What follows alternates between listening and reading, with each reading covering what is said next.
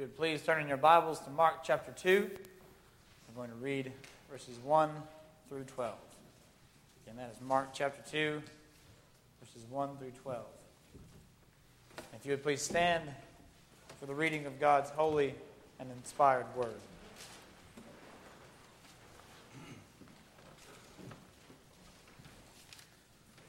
Hear now the word of God to his people. And when he returned to Capernaum after some days, it was reported that he was at home. And many were gathered together, so that there was no more room, not even at the door. And he was preaching the word to them.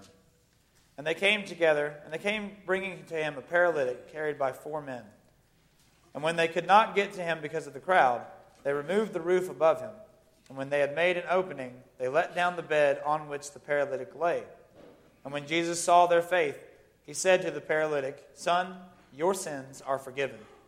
Now some of the scribes were sitting there, questioning in their hearts, Why does this man speak like this? He is blaspheming. Who can forgive sins but God alone? And immediately Jesus, perceiving in his spirit that they thus questioned within themselves, said to them, Why do you question these things in your hearts? Which is easier to say to the paralytic, Your sins are forgiven? Or to say, Rise, take up your bed, and walk?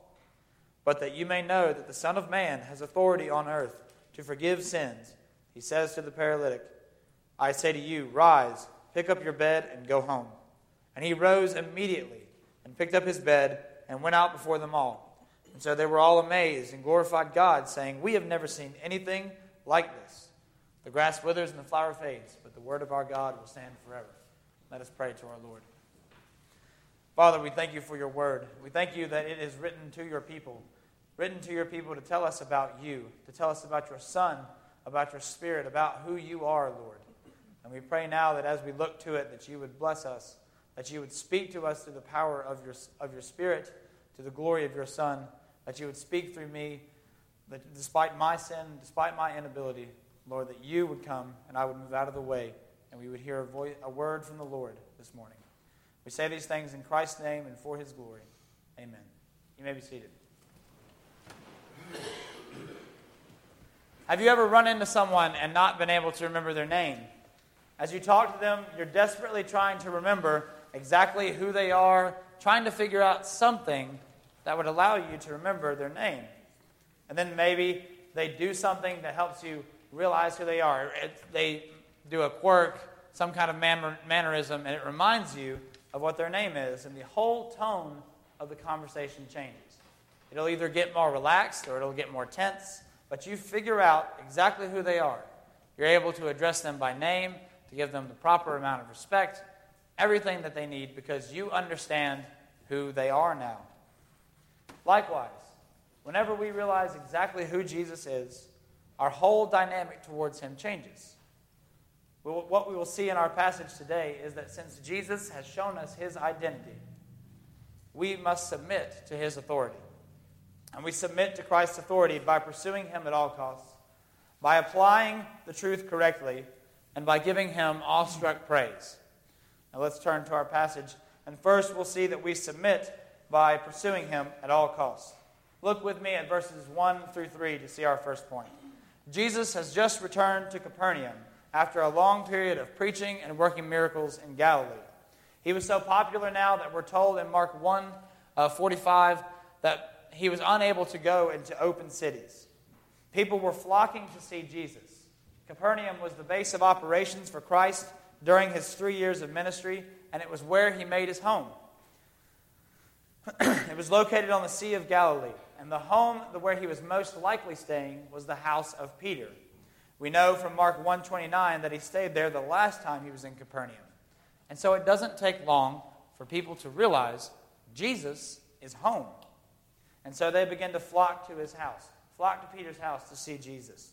Mark tells us that there is so many people there that there is no more room in the house. People are spilling out onto the street just so they can hear Jesus preach the word, just so they can see him. They just want to be around Christ.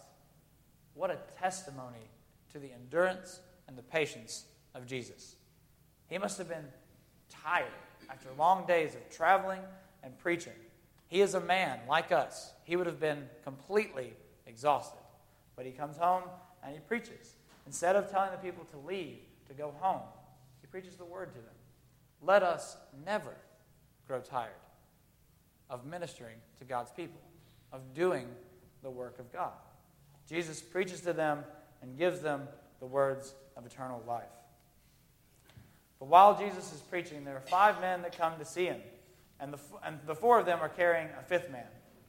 We're told in verse 3 that the fifth man is a paralytic. Now, he probably had some form of palsy, and this palsy would have rendered him at least unable to move his legs, if not his arms as well. This man would have been completely helpless. He also would have been stigmatized in the Jewish community. Though he would not be looked at as unclean like the leper that Jesus healed previously, they would have thought, the Jewish people would have thought that this man's sin was an immediate consequence or this man's uh, affliction was an immediate consequence of someone's sin, whether it was his or his parents. We know this because the disciples ask in John chapter 9 about the man born, born blind who sinned, this man or his parents, to cause him to be born blind. We also know that the paralytic at least had four good friends. Four friends good enough to, to take him, to pick him up, and take him to Jesus. So we know that they arrive at Jesus' house and that they can't get in the door. Luke's account of the story tells us that the four men tried to go through the crowd, but with no success. But they wouldn't let that stop them. They went to the roof of the house and they were going to lower their friend down to, to Jesus. Now, during the first century in, in Israel, they had one story houses. And on the top, the roof of the house was kind of like a deck. It was where they would sit on, they had a flat roof, and they would eat there, they would hang out there, and they would entertain their friends there. The roof would have been made out of big, large wooden beams, and they would have smaller pieces of wood in between them that were covered by a thatch of mud and twigs, and they had tile over it. That sounds like a lot, but removing the roof would not have been an impossible task for them. So, in verse 4, we read that's exactly what they do. While Jesus is preaching, they begin to remove the roof of the house. And they lowered their friend down before the Lord. Now imagine right now if up there someone came down from the ceiling while I was preaching. I think that would cause quite a stir. Especially, I mean, it would cause quite a stir here, but it would cause a great stir in the first century Jerusalem. As someone is lowered down and debris is falling down while Jesus is trying to preach, and this man comes and he lays down before Jesus. But these friends were not the least bit concerned with what the people around them would think. They were just desperate to get this paralytic man in front of Jesus, who they knew could, could and would heal him. They had no doubt heard about Jesus casting out many demons and when he was and healing the sick the last time he was at Peter's house in Capernaum. They believed that if they could just get this man in front of Jesus, that he would heal him of his afflictions. He would have pity on him. And they were right. When Jesus sees this man, he sees the faith of the men, he tells the paralytic, Son, your sins are forgiven. Jesus addresses him with a familial compassion and love, and he pronounces forgiveness for sins. But it is not just for the paralytic that he announces the forgiveness of sins, but for the four men who carried him also. They all exercised their faith in bringing this man to Jesus and putting him in front of Christ. They knew that Jesus could heal him. The way that Jesus uses the word forgiven means that it is an instantaneous result. It's not a delayed reaction. Jesus says, Your sins are forgiven, and immediately from that point forward, for all of eternity, their sins are forgiven. Jesus declares with authority that he is forgiven now. Christ saw the deep need that these men had. Truly, the paralytic had a need to get up and walk. He needed the use of his legs. But Christ saw that he needed to have his sins blotted out. And that's why we pursue Jesus. We know that he is able to see the deep needs of our hearts that we might not even know that we have. We ought not pursue Jesus with the passion and the excitement that we do a crossword puzzle. Eh, if we do it, great. If we don't, that's fine too.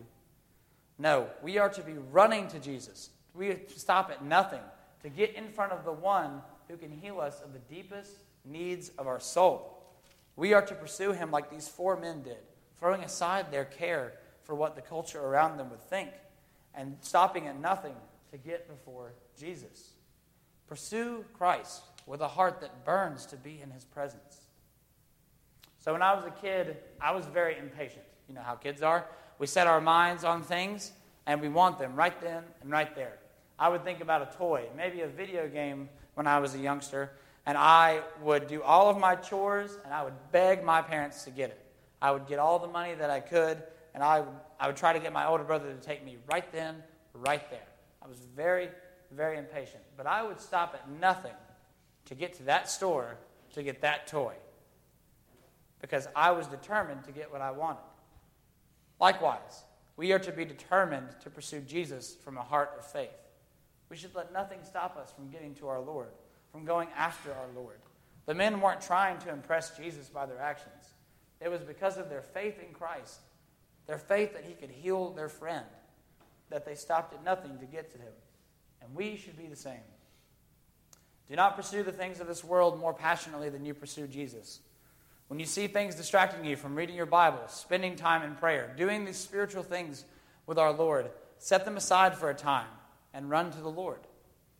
Too often we're consumed, we're too concerned that we're going to come on strong about Jesus. We'll shout it from the rooftops that we love uh, UNC or uh, the Gamecocks or, or, Clemson or our favorite TV shows or maybe a, a movie. But sometimes we get scared that we're going to weird people out about Jesus. We should pursue him and we should bring people to him with a heart that burns for him. Don't you think that these five men became known as the guys who tore open Jesus' roof? Every time people saw them, don't you think, those guys, they're the ones, they ripped open Jesus' roof right in front of everybody. They're crazy. Who cares? We are to pursue Jesus with passion we are to run to the Savior and cling tightly to the one who can authoritatively tell us, Your sins are forgiven. So we submit by pursuing Him at all costs. And secondly, we submit by applying the truth correctly. Please look with me at verses 6 through 11. In the crowd of the, pe- of the people that were watching Jesus, there was a group who were none too keen on performing on him performing these miracles. Luke tells us that the Pharisees and the scribes were there, but Mark focuses on the scribes and their objection. So the scribes were the chief theologians of the people of Israel. They knew the Old Testament backwards, forwards, inside and out, and they were listening to Jesus because they wanted to catch him and, and so they could accuse him of something because they saw him as a threat to their popularity. They understand exactly what Jesus says whenever he looks at the paralytic and he says, Your sins are forgiven. They ask the question in their, in their hearts who can forgive sins but God alone? That is a fantastic question. And we must understand that the scribes are correct. No one can forgive sins but God alone. He is the only one who has the authority to do it. They understand that if a mortal man claims to be able to forgive sins in and of himself, that would be blasphemy of the highest degree. That man would be claiming to be God himself. And that claim would have been terrible if it had come out of any other lips but Jesus Christ's. You see, Jesus is both God and man. He is not he is uttering the truth and not blasphemy. The scribes are applying their doctrine, the truth, incorrectly. They were saying this in their hearts because they're not motivated by the love of God or for the love of his word. They're motivated by their own malice and hatred towards Christ. Christ was the source of competition for the attention of the people.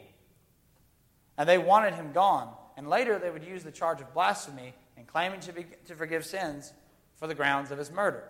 They cared nothing about God, they cared nothing about his word. They knew this truth, but all they wanted was Jesus to be gone. And Jesus knows what's going on with the scribes.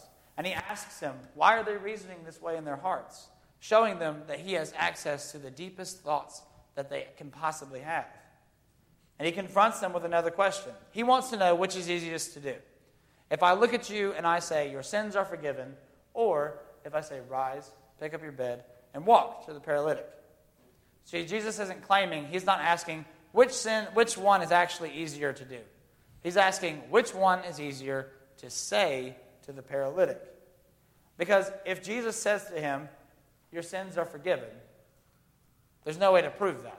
There's no way to look at this man and say, All right, your sins are forgiven. But if he says to him, Rise, pick up your bed, and go home, if the paralytic doesn't stand up, you instantly know Jesus is wrong. So Jesus asks the question which is easier to say? Your sins are forgiven, or rise, take up your bed, and go home. You see, Jesus is going to prove that he is the Son of God. He says, So that you will know that the Son of Man has the authority to forgive sins, I say to the paralytic, Rise, take up your bed, and go home. Now, that Son of Man phrase that Jesus uses, it should teach us two things. It's a reference to Daniel chapter 7. Jesus is basically saying, I am the Messiah. I'm God in the flesh. And I'm about to prove it. There's a prophecy in Daniel chapter 7 that says that the Son of Man will come and sit next to the Ancient of Days. That's the Father, and that he will reign forever. And Jesus is saying, I'm that Son of Man. That's me. I'm the Messiah. See, the scribes would have been aware of Daniel chapter 7. They were diligent studiers of the scripture, and they knew exactly what Jesus was talking about. And also, as we noted earlier, there's a connection in the minds of the people between sin and disease. If you're diseased, then you must be a sinner. If you're a sinner, you're eventually going to be stricken with a disease. That's, how the, that's the way the people thought of it. They believe that disease is a result of sin. And in a certain sense, that is correct. The only reason why people get sick today is because sin has come and it has so broken our world that it affects our health. The human body and mind, they, they don't last because of the fall of Adam, which brought death and decay to us all. But Jesus knows that if he heals this man, it's, it's a clear sign that he has the authority to forgive sins on the earth. That is the purpose of all of Jesus' miracles, to prove that he is the Son of God. So he heals this man to prove it. Jesus then tells the man to rise, take up his bed, and go home. You see, the scribes knew their doctrine, and in this case, it wasn't terrible doctrine. They were defending the unique right that God has to forgive sins. But they were doing it incorrectly. They had extensive knowledge of the prophets, of the Psalms, of Moses, of all of the Old Testament. And they looked at the one that the Bible was pointing to, and they said, What are you doing? You can't forgive sins. How dare you, Jesus? And so Jesus answers back. You see, we can diligently study the Word of God. We can go over it and over it and over it. And sometimes we can use it as a stick to beat people with, just like the scribes and the Pharisees. They thought they understood the Word of God, but they didn't. They looked at the one who wrote the Word of God and told him he was wrong. Sometimes we can nitpick and we can criticize the people around us because we're so wrapped up in our knowledge of the truth. When we do, we are like the scribes and the Pharisees who are incapable of learning from the Son of Man himself. Itself. If you ever meet someone who is a know it all, you've met someone like the scribes and the Pharisees.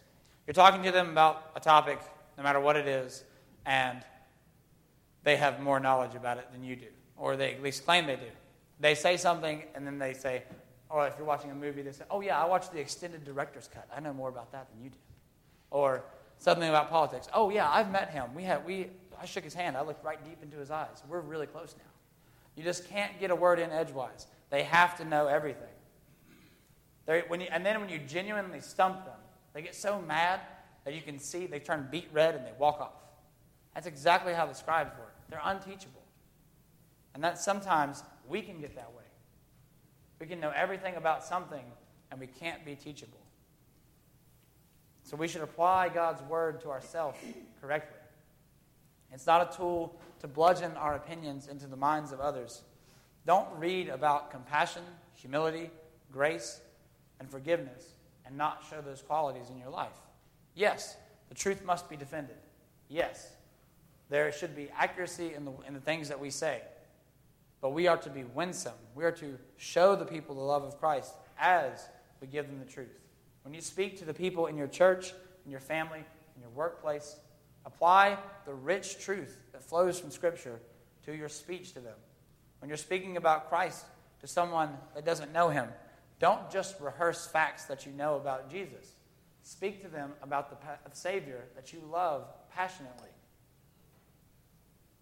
Don't mistake, don't make the mistake of the scribes and entrench yourself in the teaching of men. Don't use Scripture as a pretext to criticize others, but rather as a tool to build up your brothers and sisters in Christ.